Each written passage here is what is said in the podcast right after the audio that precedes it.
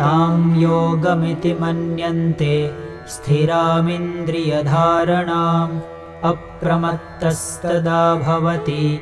योगो हि प्रभवाप्ययो।